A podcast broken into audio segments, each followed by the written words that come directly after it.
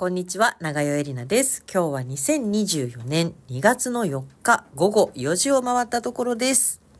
え実は昨日もうすでにレコーディングしたものがあるんですが、ちょっと聞き直したところ、ちょっと見過ごせないミスがあったので、先に訂正させてください。途中で脳科学についてね、偉そうに薄い知識を披露してるんですけれども、すごく間違ってたので先に訂正させてください。海馬っていうね、脳の中にそういう場所があって、その隣に扁桃体っていうものがあるんですが、まずこの扁桃体を扁桃腺と言い間違えてますね。扁桃体です。で、扁桃体っていうのが快や不快を司るんだって言ってますけど、間違いです。扁桃体が司るのは恐怖です。扁桃体っていうのがね、その海馬の横にあって、恐怖を感じるとすごく強く反応するんです。で、そのお隣にある海馬が、えっ、と、その恐怖を感じた記憶のことを重要だと感じてしまう。それは人間の本能ですね。危ないものは回避しないといけないから、蛇は怖いっていう情報を忘れちゃうと、2回目に会った時に、忘れて近づいちゃいますよね。だからこれはもう猿とかでも持ってる本能的なもので、っていう話なんです。で、それともう一個ね、違うのがあって、ちょっとそれは思い出せないんですけど、なんとか体って、なんとか体的な、もう、もう一個、海馬の隣にあって、それが快不快を、えー、に関連していて、でそれもまた、その情報も海馬に、どの記憶を保存するかどうかっていう選択をする際に、影響を与えてるんじゃないかっていう説があるぐらいの話です。まあ、いきなりこんなことを聞かされて何のことやらと思うかもしれないんですけれども、万が一私のポッドキャストを聞いて皆さんが、あのね、こういうことがあってねって他で話して、え、それ違うよって言われて恥をかいたらいけないので、これだけ訂正させていただきました。海馬の隣にあるのは扁桃体、そして扁桃体が司るのは驚きや恐怖の感情でございました。で、それを聞いた上で、あの、偉そうに私が嬉しそうに薄い知識を披露している部分を、あ、ここね、確かに嬉しそうだわ、と思いながら聞いてください。それではどうぞ。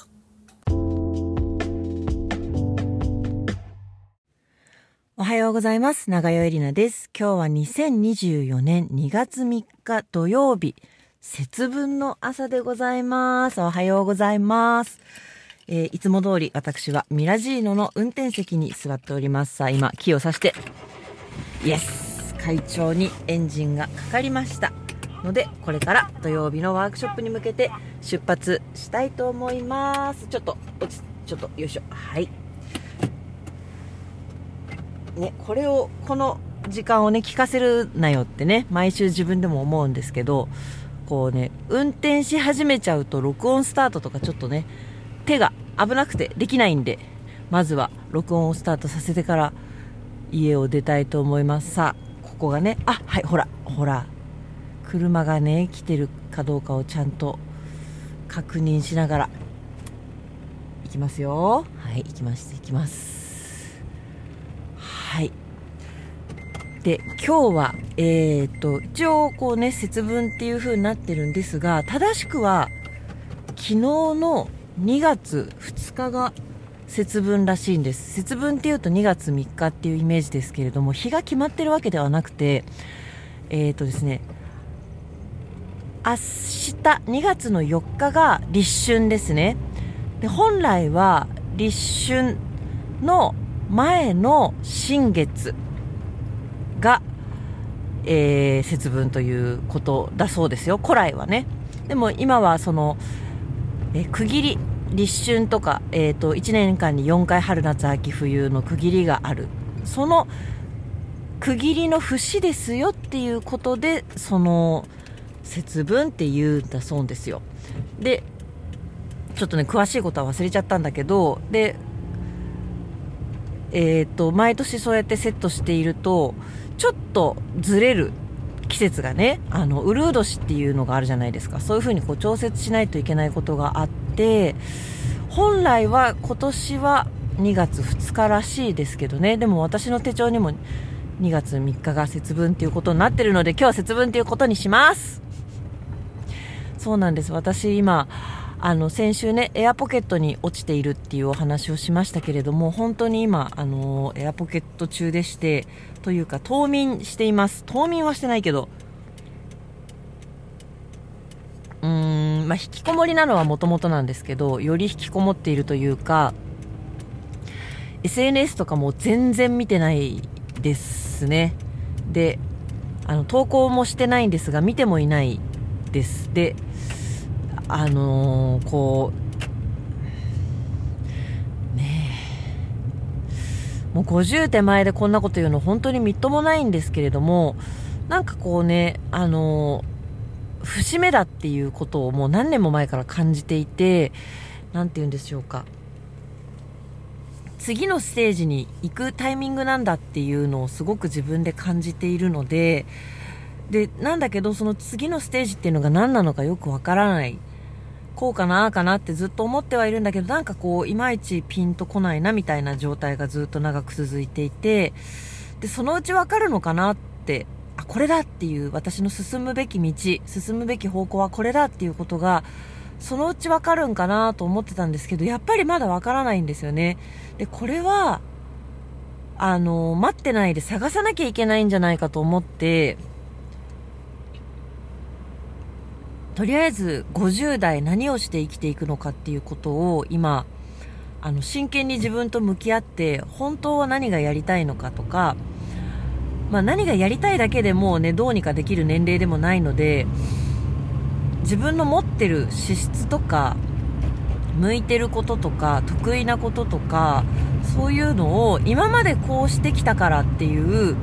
惰性とか流れじゃなくてもう一回洗い出した方がいいんじゃないかと思ってあのー、日々自分と向き合ってますとか言っちゃって。なんか私は非常に影響を受けやすいですし流されやすいですし思い込みも激しいのでなんかこうあこれじゃない？みたいないいねみたいなものにこう飛びついちゃいがちなんですよね。だからそうならないようにこう人と比べないっていうことを今こう一生懸命やっていて。でじゃあどどうやって自分の本来みたいなものを見つけたらいいのかってなった時になんか本当にね恥ずかしいですけどこんなことをね50手前で言ってるのがなんか自分が見つからないみたいなねえ、10代の若者とか20代の子が言うならいいけど、50手前でそんなこと言うの恥ずかしいんですけど、でも、なんかこうね、なんて言うんですかね、やっぱり今までやってきたことって、まあ私の場合メインはね、ダンスワークショップだったり、人を踊らせるっていうことで、それは絶対今後もやっていくんですけど、その中でのスキルアップみたいなことももちろん考えているしもっとこう深めたいとも思っているんだけどなんか私がやりたいと思ってることはそのダンスワークショップとか人を踊らせるっていうことの奥にあるんじゃないかっていう気がして形を変えても同じことができるんじゃないだろうかっていう気がしていましてでだから今までと同じことをずっとやっていってはそれが見つからないんじゃないかと。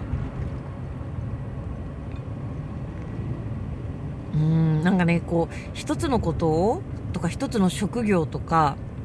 何かを突き詰めるっていうのはね本当に素晴らしいことで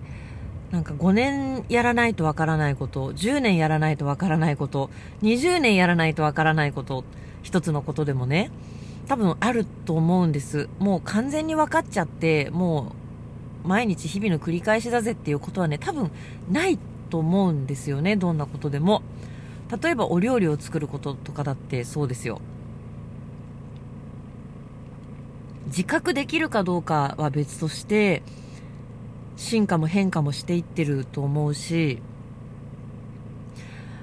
なんか何年やってようが新しい発見ってあるはずなんですよね本当はね。だからそんな別のこととか言ってないで同じことをこうずっとやっていくっていうことの尊さみたいのはすごいあの感じるんですけどダメなんですよ私は。あのあ飽き性と言いますかね。例えば私はワークショップね、やるとき、初めましての人が一人でもいたら、踊る自己紹介を必ずやるんですけど、結局ね、その自己紹介ね、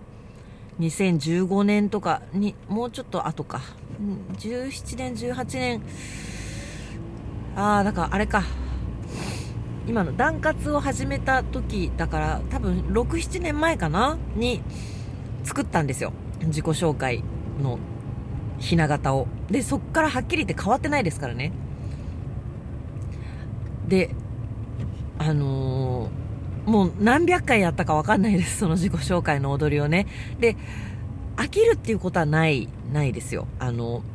お客さんというか見てる人の反応があるから、ああ、またこれやんのかっていうことはないんだけれど、そうかも。それが私の人生で唯一すごく長く続いてることって、それかも。自己紹介。どこ行ってもやってます。どこでもやってるんですけど、なんかすごく反応がいいので、6、7年やり続けてるんですが、なんて言うんだろうな。でも、それをやるときにどういう反応が返ってくるかとか、どこで間を空けるといいかとか、もう全部分かっちゃってるんですよね。なんか自分はやっぱりそれをやることにドキドキしたりワクワクしたりはしなくて、別にいいんですけど、なんて言うんですかね、すごく冷めた気持ちでその自己紹介やる自分を見てるんですよね。なんかそのこと自体はそんなに気分が良くないというか、だから新しいの作ればいいのにね。作ればいいんですよ、本当に。だからでも、同じことやってると私は安住しちゃうっていうことですかね、多分ね。ちょっとずつ変えてみたり、マイナーチェンジしてみたり、思い切ってガラッと一回変えてみたり、でもやっぱり戻してみたりっていう試行錯誤をしなくなっちゃうんですよ。もうある程度これ鉄板なんでっつって同じことをやり続ける。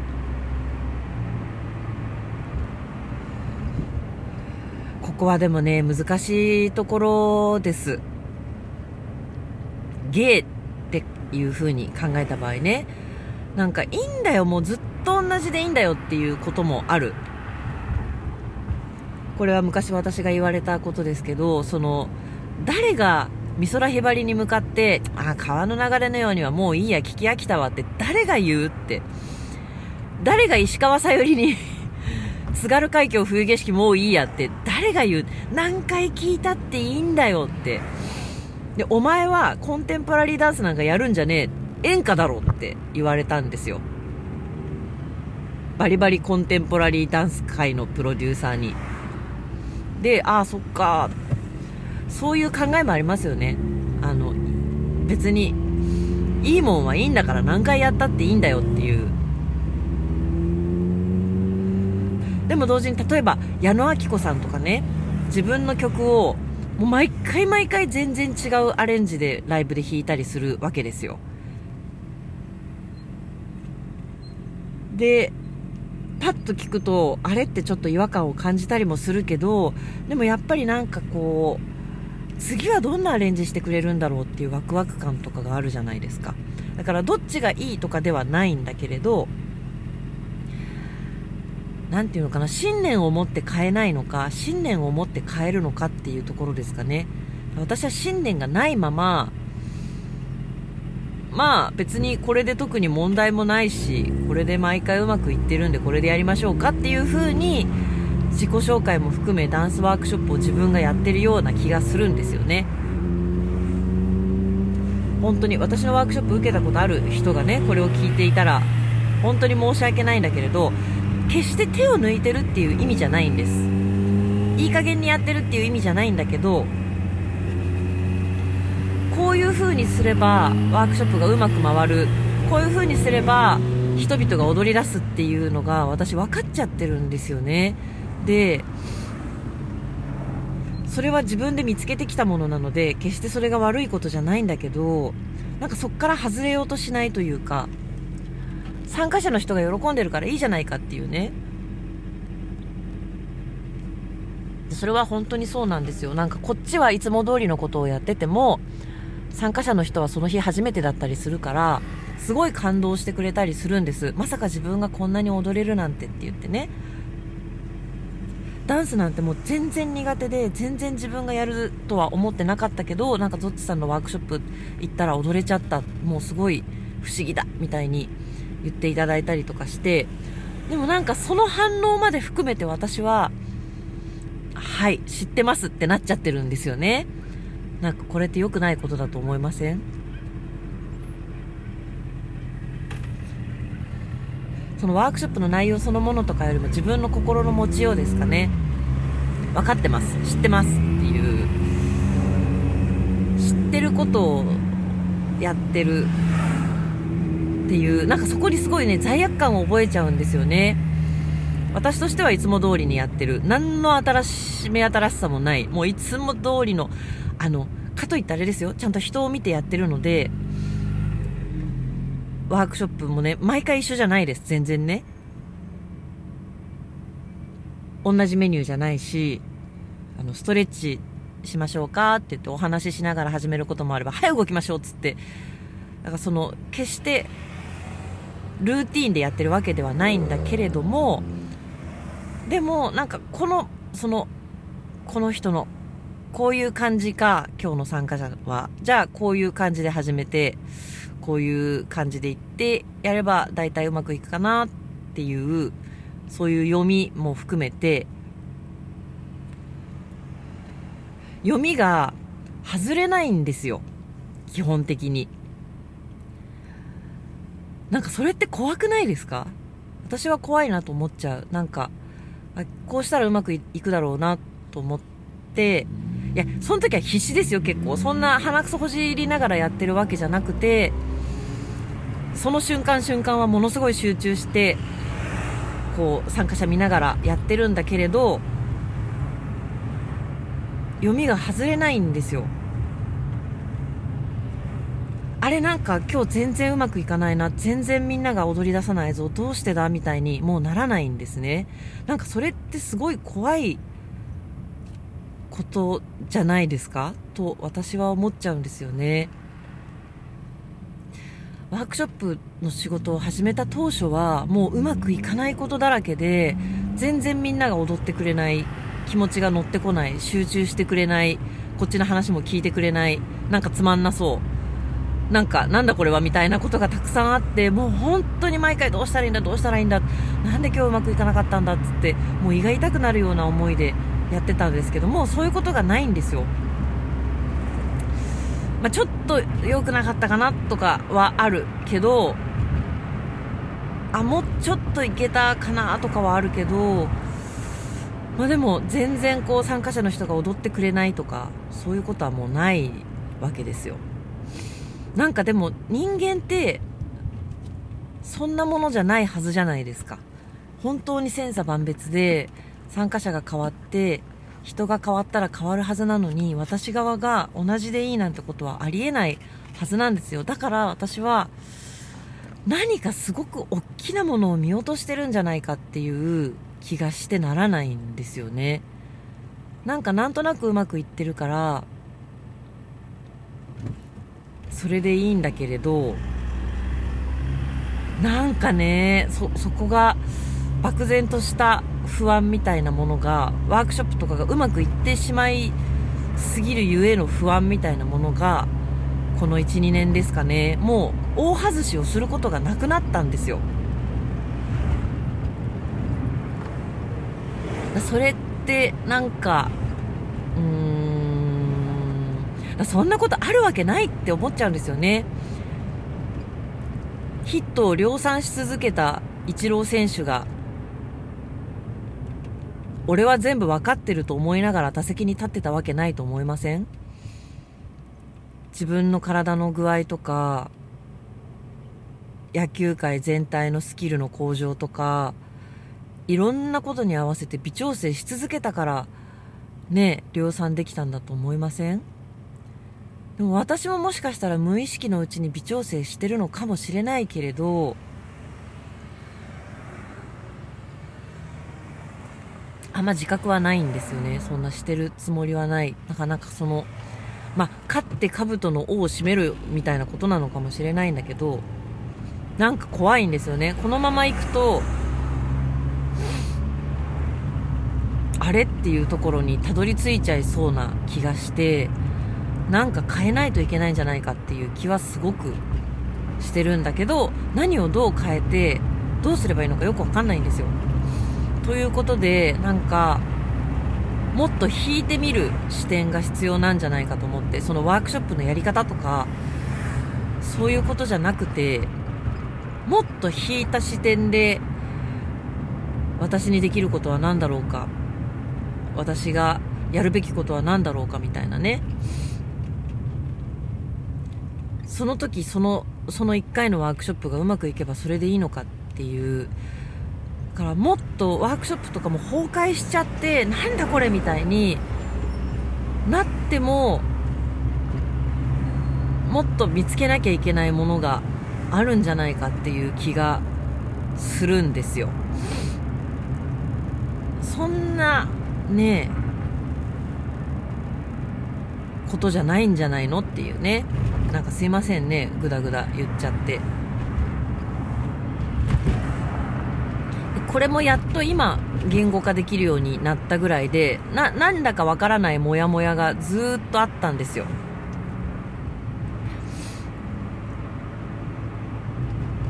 そう。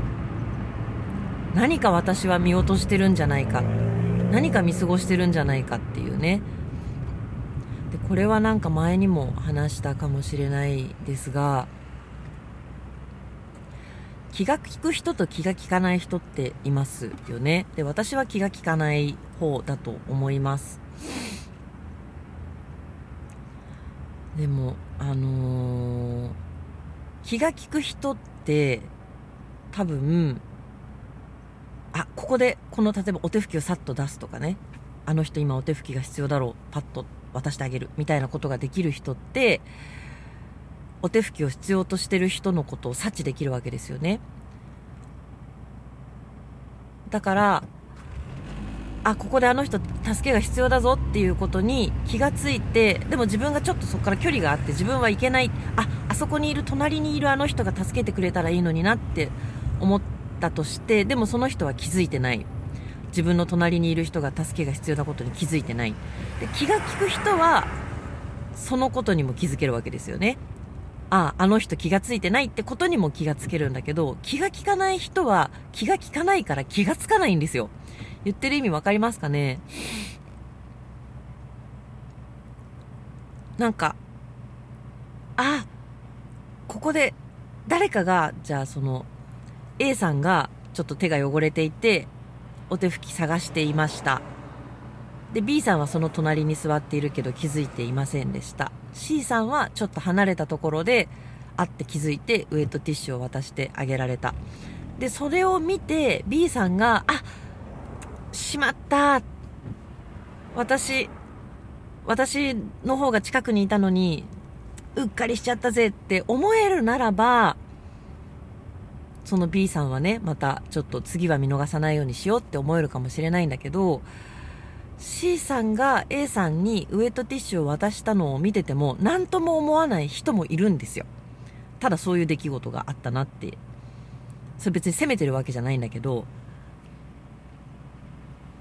そそれを見ても何とも思わなかった。ああ C さんがウエットティッシュ渡してあげたんだ。へえって思っちゃう B さんは一生気がつかないんですよね。なんか。教えてもらわない限りね今ねって言ってこうこうこうだったでしょ？だから近くにいるあなたがやってあげた方が良かったんじゃないって言われて、え、なんで？だってこうでしょ？あ、そっか、なるほどね。でもそんなこと大人になったら特に誰にも教えてもらえないですよね。あそこで本当はこうだったんじゃないかって。で、それをまたワークショップの現場の話に戻して言うと、ワークショップ中にどこをどうしてあげたら、この人が踊り出せるのかっていうことに関しては、その場にいる人の中で私が一番経験があるんですね。そのファシリテートするっていうことに関してね。だから私にもっとあそこでこうだったんじゃないって言ってくれる人がその場にいないわけですよ。でももう超スペシャリストみたいな人がもしその場にいて私のファシリテートを見てたらいやあそこでさ、こうこうこうって言ってたけど、こういう風に言ってあげた方が良かったんじゃないかって多分あると思うんですよね。でもいないんですよ、場に。だその怖さかな。なんか私が決めてやることに反対できる人がその場にいないんですことワークショップにおいてはね他のことならあるよけどワークショップ始まっちゃったらおそらくだけどね。例えばアシスタントしてる子がいたとして「いやエリナさんあそこって本当はこうこうこうでこうだったんじゃないですか?」私はあそこでこういう風にした方が良かったと思いました。とか言われたことないですよ。言えないと思うみんなね。年上で自分より経験のある人に対してね。いや言ってほしい。私は言ってほしいと思ってるけど言えないですよ。だから学校とか行ってね初めてワークショップやるんです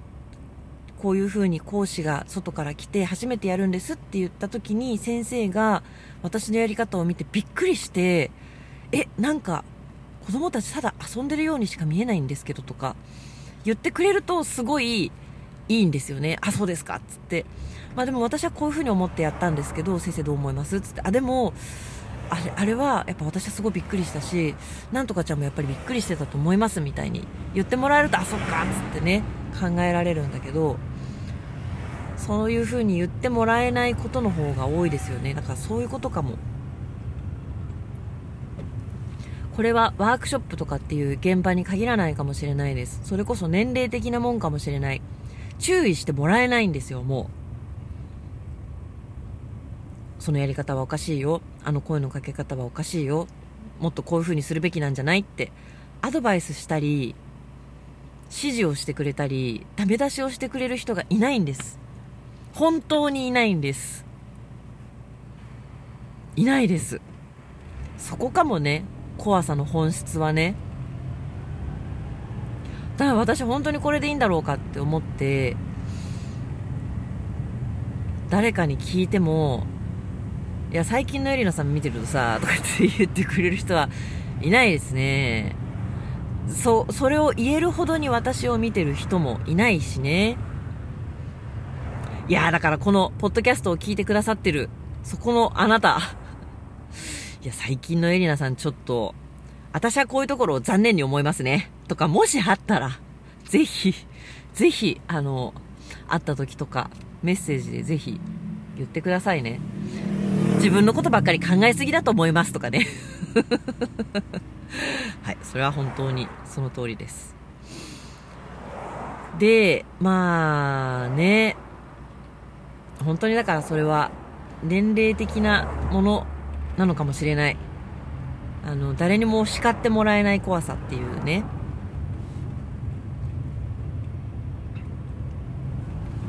うんかもしれないですよ。だから例えば親との関係においてもですねもう完全に私お世話する立場になっちゃってますから。あの親から学ぶことがないとは言いませんよ。なんかそれはいろいろ話してる中であそういう考え方もあるかとかね。あの逆にそのなんかね母にやっぱりついついもうみたいになっちゃうところがあってでそういう自分を振り返って良くなかったなって思って反省するとかそういうことはありますけど母にあなたねもうちょっとこういうことを考えなさいとかそういうことを言われることはないですからね。だからでそれでこの先そういうふうにこう、まあ、自分の問題自分のせいかかもしれないですね。そうやってこう気づきを与えてくれるような年上の先輩と教えを請うっていうことをね自分からやってこなかったからそういう関係に当たる人が今自分の周りにいないっていうね。いないことはないですけどでもそうやってこう全然会ってない人とかに、ちょっと教えてもらえませんかって言いに行っても、まあ教えてくれるかもしれないけど、えってなるじゃないですか。何急にって。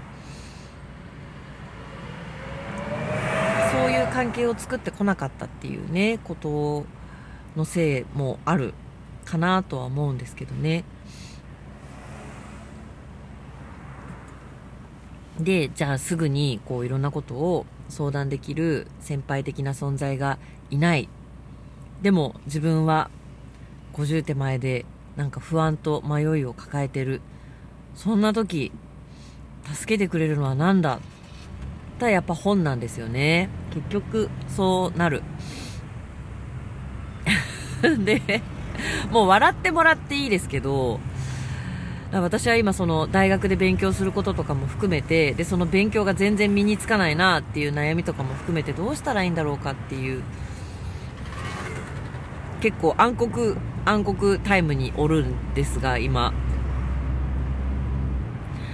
でこんな悩みって相談されても困るじゃないですか。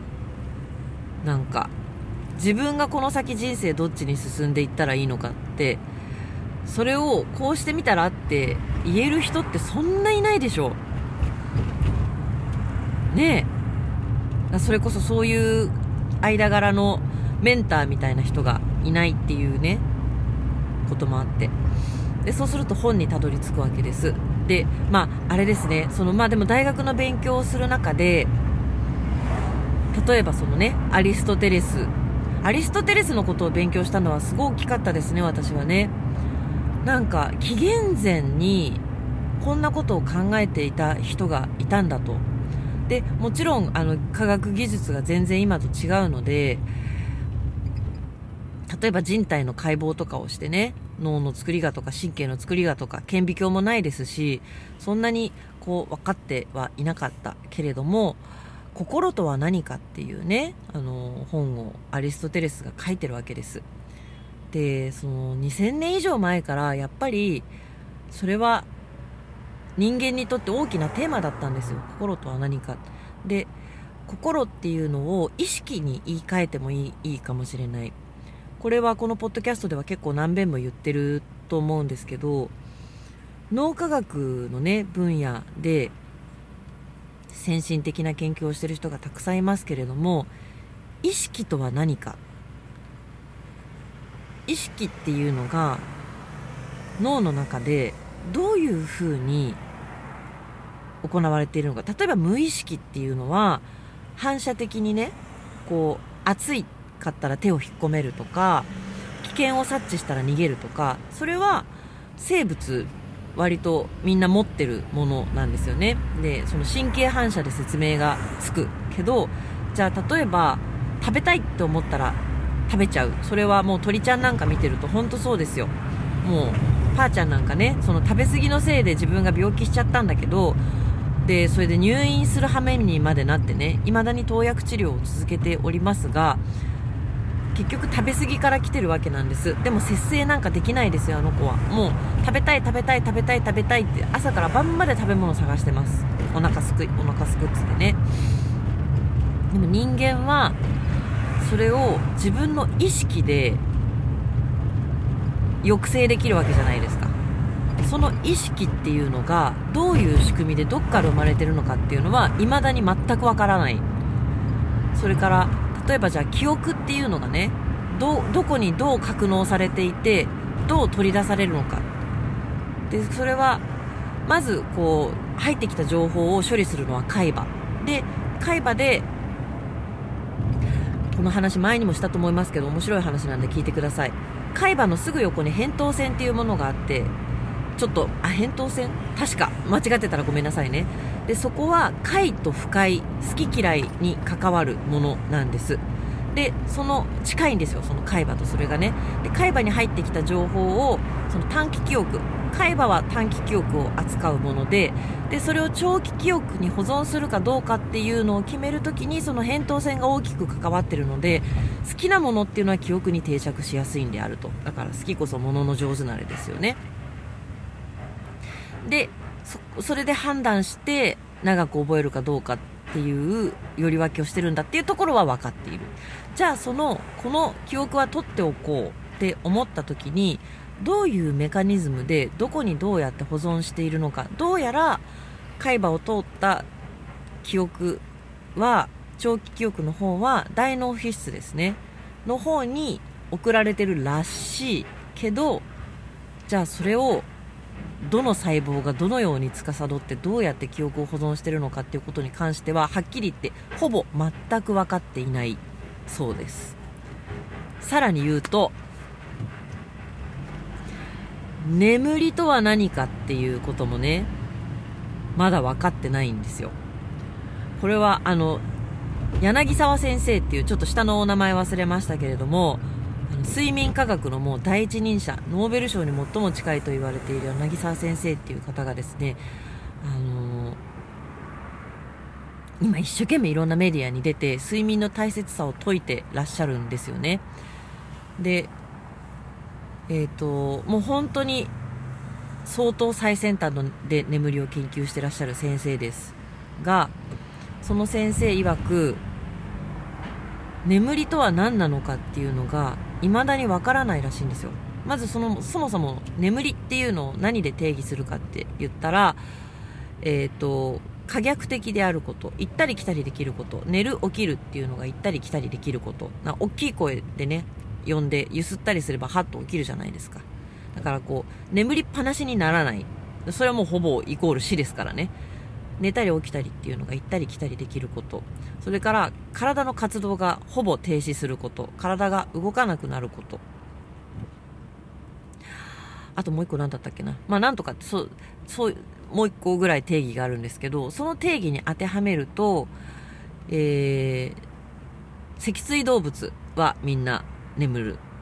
しえなんなら昆虫も眠る。でとうとうクラゲも眠るっていうことまで分かったそうなんです。でクラゲって脳みそないんですよ。中枢神経と呼ばれるこう神経が集まってる部分すらない。そのその生き物すら眠るっていうことが分かっている。で寝るっていうことはすごくリスクがあることですよね。その間に他の動物に襲われるかもしれない。人間だってそうですよね。寝てる間に泥棒に入られちゃう。寝てる間に震災が起きる。いろんな意味でリスクがある。けれども動物は眠るんです。動物じゃない。生物は眠る。で人間の体って割と進化してるじゃないですか。例えば分かりやすいところで言うと日本人なんてほんの2世代ぐらいなのに体がものすごく大きくなってますよね。でも脳とかの進化ってそんなスピードじゃないから眠りに必要な時間っていうのがもう100年前と変わってないそうなんです全くね。でショートスリーパーなんてものはもう何百人に1人しかいないそうですよ。だいたい7時間から8時間の間に必要な睡眠量っていうのは収まるそうです。だから6時間睡眠で毎日やってますっていう人はまず間違いなく寝不足だそうですよ。6時間睡眠で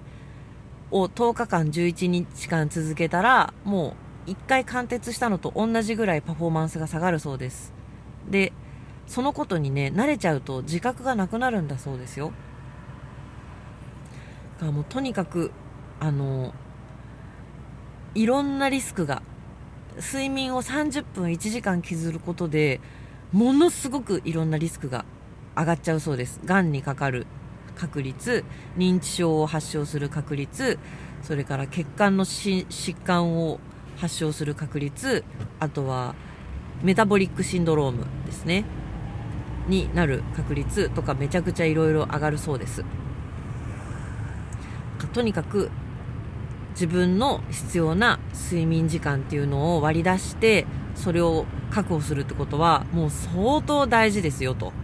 ちなみにその自分に必要な睡眠時間の割り出し方っていうのは増やしていって割り出す方法と減らしていって割り出す方法があって増やしていくっていうのはまずまず基本的に休みでも平日でも同じ時間に必ず起きるっていう状態を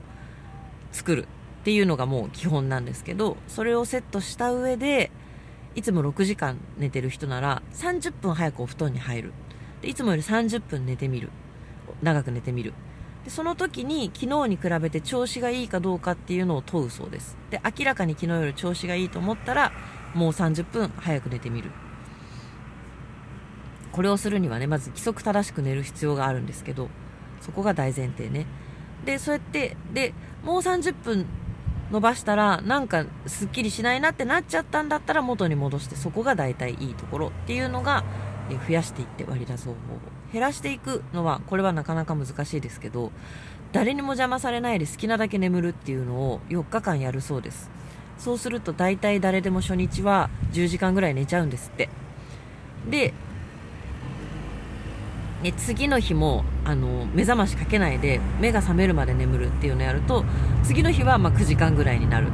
で4日間それを続けると大体バチッと目が覚めちゃう時間が来るんですって。でそれがあなたの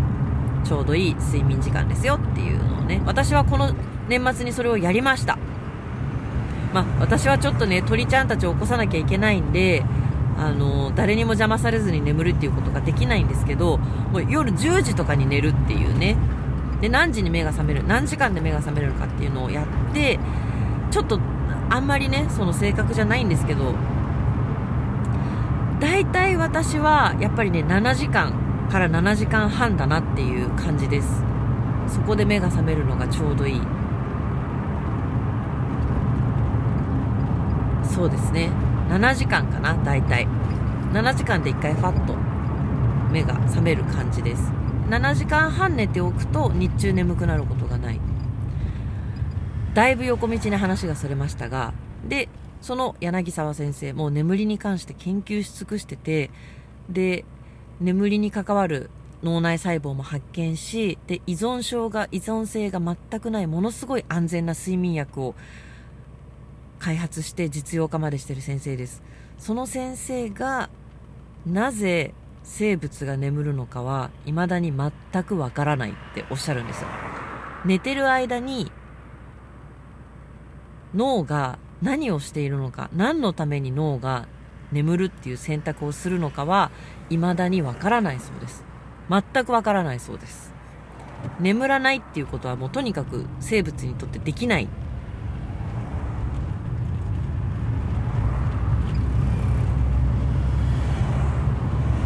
何が言いたいかというと意識とか眠りとか人間のすっごく本質的な部分は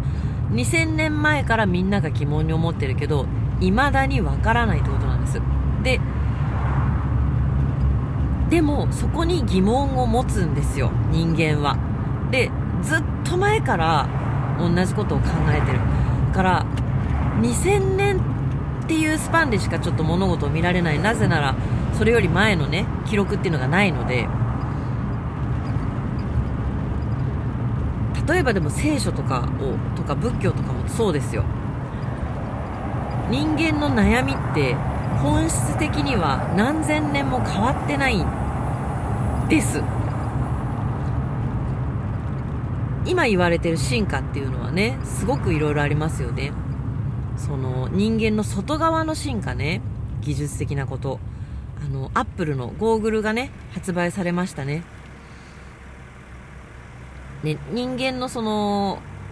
社会におけるすごく大きな変化。その1はインターネットの登場。その2がスマートフォンの登場。でその3になるんじゃないかなんていうふうに言われてますね。その、えーと、と VR が、まあ、身近になること。ウェアラブル、ウェアラブルディスプレイね。で、今これの話をすると、ウェアラブルディスプレイ、ウェアラ、ウェアラ、ん？身につけられるディスプレイね。で、そのアップルのゴーグルが52万円ですから、物好きしか買わないですよね。物好きとお金持ちしか買わないですよね。でも、思い出してください。パソコンだって最初はそうでした。ほとんどの人にとって関係なかったんですよね。ほんの数十年前は。でスマートフォンも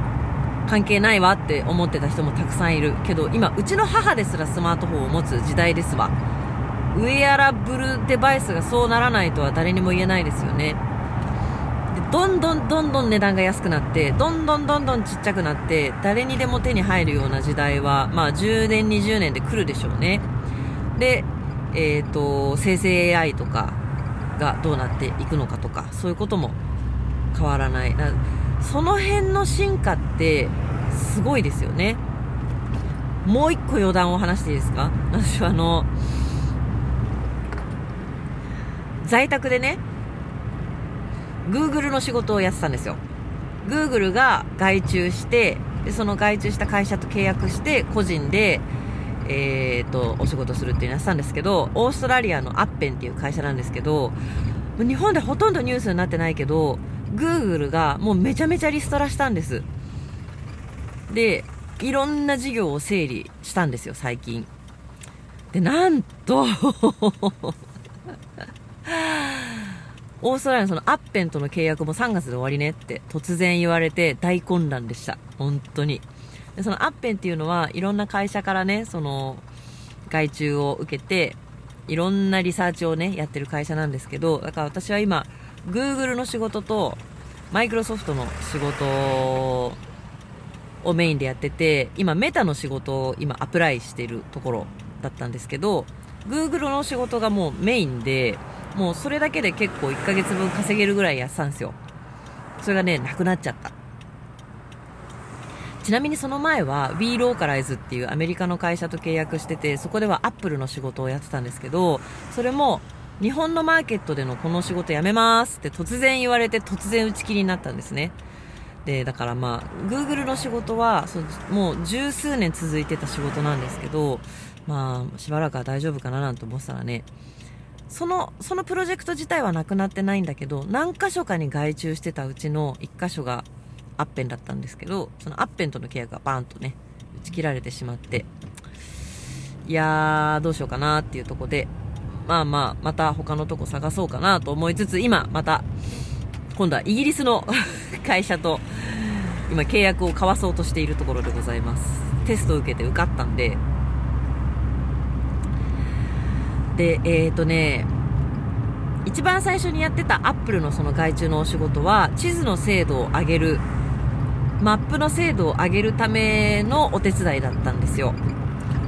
で、Google のお仕事は、検索の精度を上げるためのお手伝いだったんです。まあ、いろんなね、Google の検索ってすごい多岐にわたるじゃないですか。画像検索もあれば、普通の Web 検索もあれば、マップ上の検索もあれば、もういろんな検索がある。で、それの結果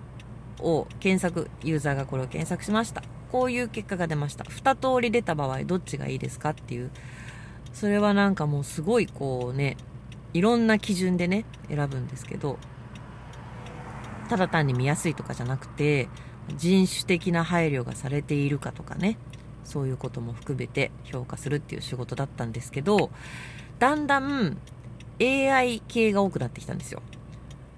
このクエリ、検索ワードに対して AI がこのように答えました。そのナチュラルさはどうか？とか、整合性はどうかとか、AI 系のタスクが多くなってきてたんですけど、まあ、打ち切られました。で、新しくね、イギリスのそういう似たようなデータ系の会社と今、昨日テストを受けて受かって契約するとこなんですが、そこはもう完全に AI って言ってますね。AI のリサーチャーだが必要ですって言ってます。あ、もう AI と共に暮らす未来はもう不可避だと私は思いますね。で、またこれは横道だったんです、今の話は。なんかもう生成 AI とかチャット GPT とかね、使今使ってない人も多いと思いますけど自ら選び取るっていうのとは全然別で生活の中に AI がもう入ってきちゃう多分それはもう避けられないことだと思いますね。そういう進化は早いですよね。で話を元に戻します。じゃあ人間の悩みはって言ったら変わんないんですよ。もしかしたら悩みを AI に聞いてもらうっていう未来はね、全然ある。これは心理学系の分野で、あのー、もう答えが出ていて、ある人が悩んでいます。それをカウンセラーに聞いてもらう。と、そのどの、どの程度不安が減少するかっていう結果があって、機械がね、ただオウム返しをする機会が私今こうこうこうでこんなことがあってねまあそんなことがあったの。でこんなに辛いのそんなに辛いのねって何の感情もなくただオウム返しをするだけの返答を、えーと、機械が返す。それでもストレスって減少するんですって。っていう結果が出てるんですよ。だから AI カウンセラー私出てくると思いますよ。出てくると思います。本当に。あのそれでみんなが満足できるかどうかはわからないけどある程度の効果は生まれると思いますね。そういう分野の研究も進むと思いますよ今後ね。なんだけどなんだけどじゃあ我らがその AI に何を尋ねるかと聞いたら言ったらその内容はあんま変わんないと思いますよ。旦那さんとうまくいかないとか子供が全然言うこと聞いてくれないだとかこんなことを言ってるとかなんかそれこそ子供がね望まない認知をしてしまったんだがどうすればいいいいかとかの仕事で上司に怒られてこんなことがあってすごく自信をなくしてしまったとか。うーんもしかしたらね実力主義的なことではないかもしれないけれども日本の経済が上向かない限りそのね私みたいにバスンと、まあ、クビになったわけじゃないですけどアッペントと契約を切られたわけではない。私の能力の問題じゃないんでね。関係ないんだけど。まあそのねそうやって。もうだから日本の経済状態とかもそうなんだけど、まあ、私みたいにもう Google からお仕事をもらってる。もう末端の末端ですよ。おこぼれみたいなお仕事をもらってる人とかも今後増える可能性がございますね。そんで日本ではそんなねバーンって首切るとかっていうことはないけどもその巨大海外テック企業が撤退しますって言ったらもうねクビになっちゃう人もいっぱいいるわけじゃないですか。日本法人がありますからね。いろんな会社の。そうやってあの日本の社会も変わらざるを得ないころがあると思うんですよね。急にクビになっちゃうとか急に仕事がなくなるとかありますですよ。私はありました、まあ、その Google の仕事がなくなっただけでマイクロソフトのとかとかはあるんだけど、ね、マイクロソフトの仕事はつまんない上にあのペイレートが低いんですよね。安いんですよ。全然やりたくない。Google のお仕事はねそこそこ面白い上に非常にお給料が良かったので残念ですが。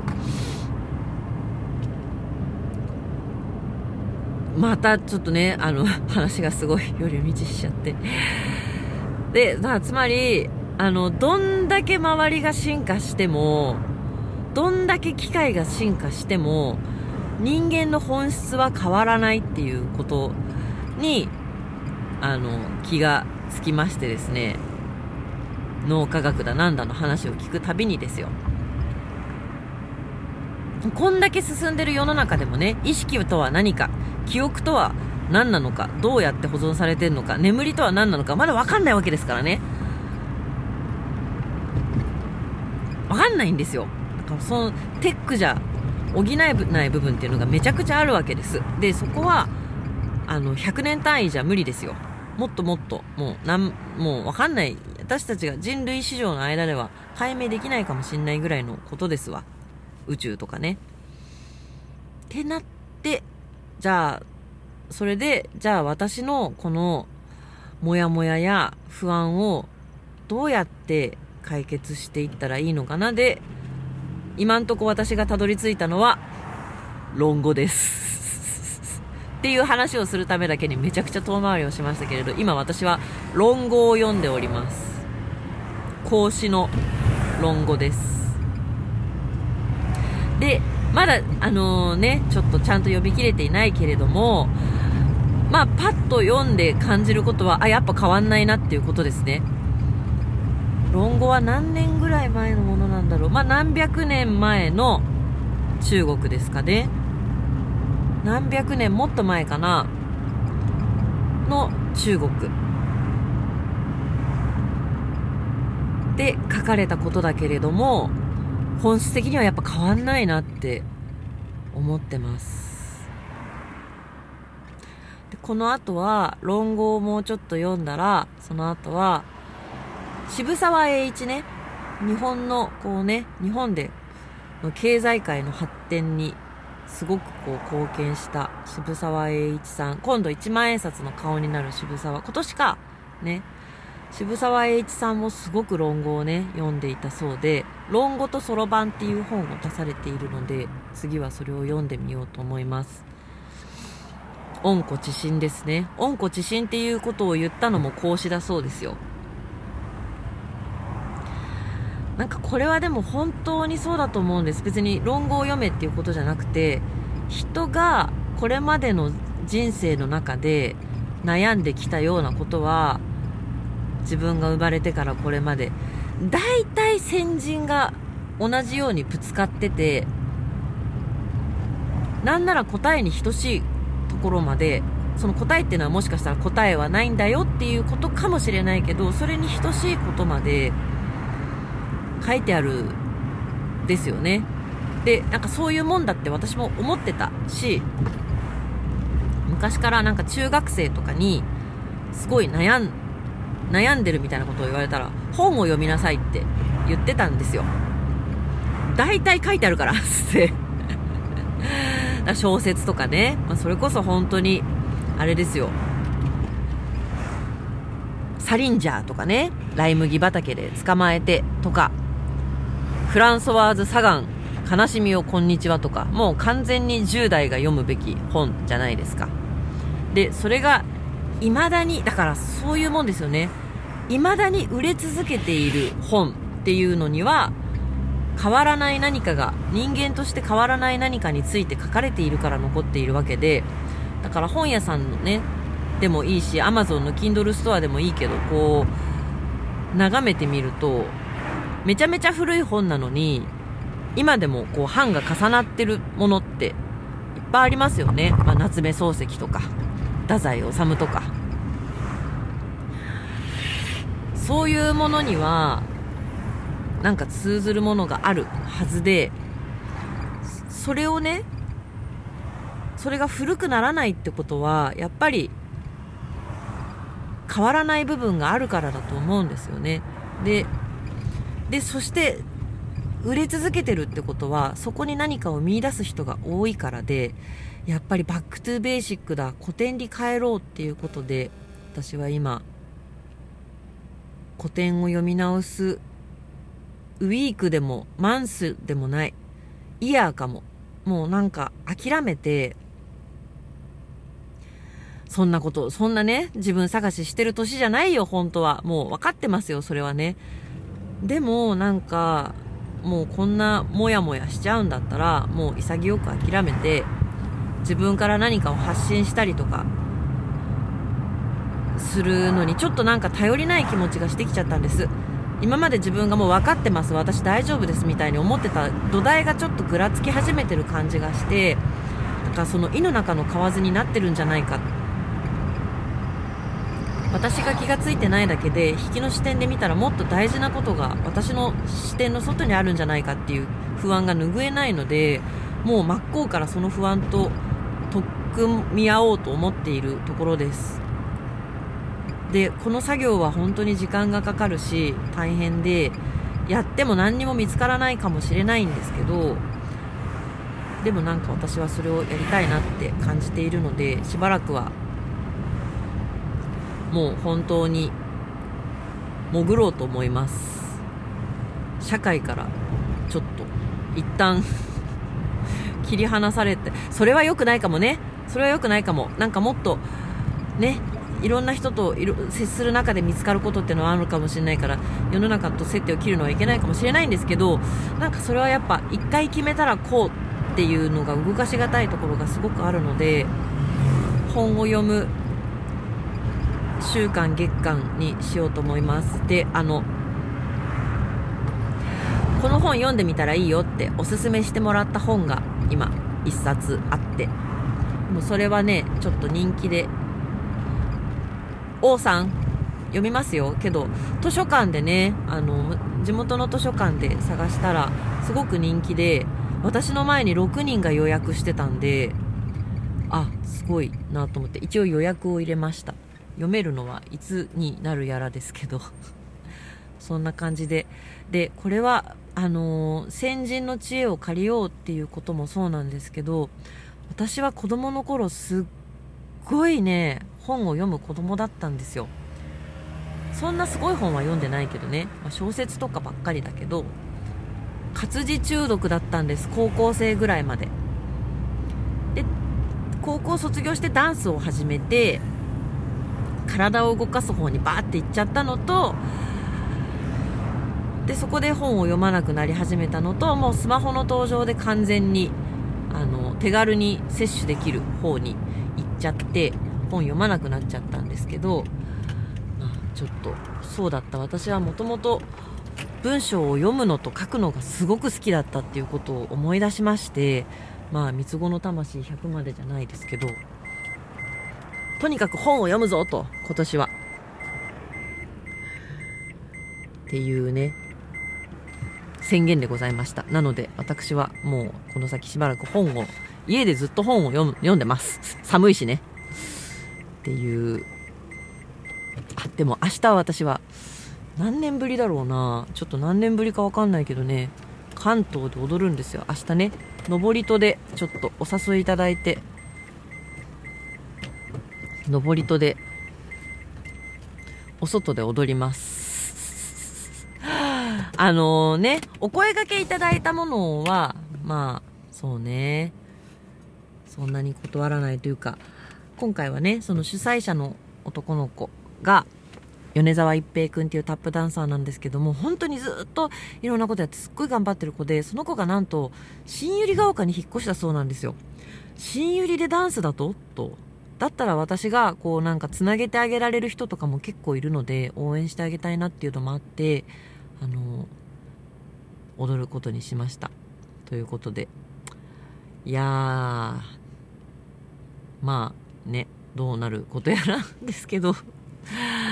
踊ってきます。たまにはねそんなこともやってもいいかも。この間、うん、10月ぐらいに熱海では踊りましたけどあれはね静岡県ですからね。東海ですからね。関東で踊るのはめちゃくちゃ久しぶりです。ということで。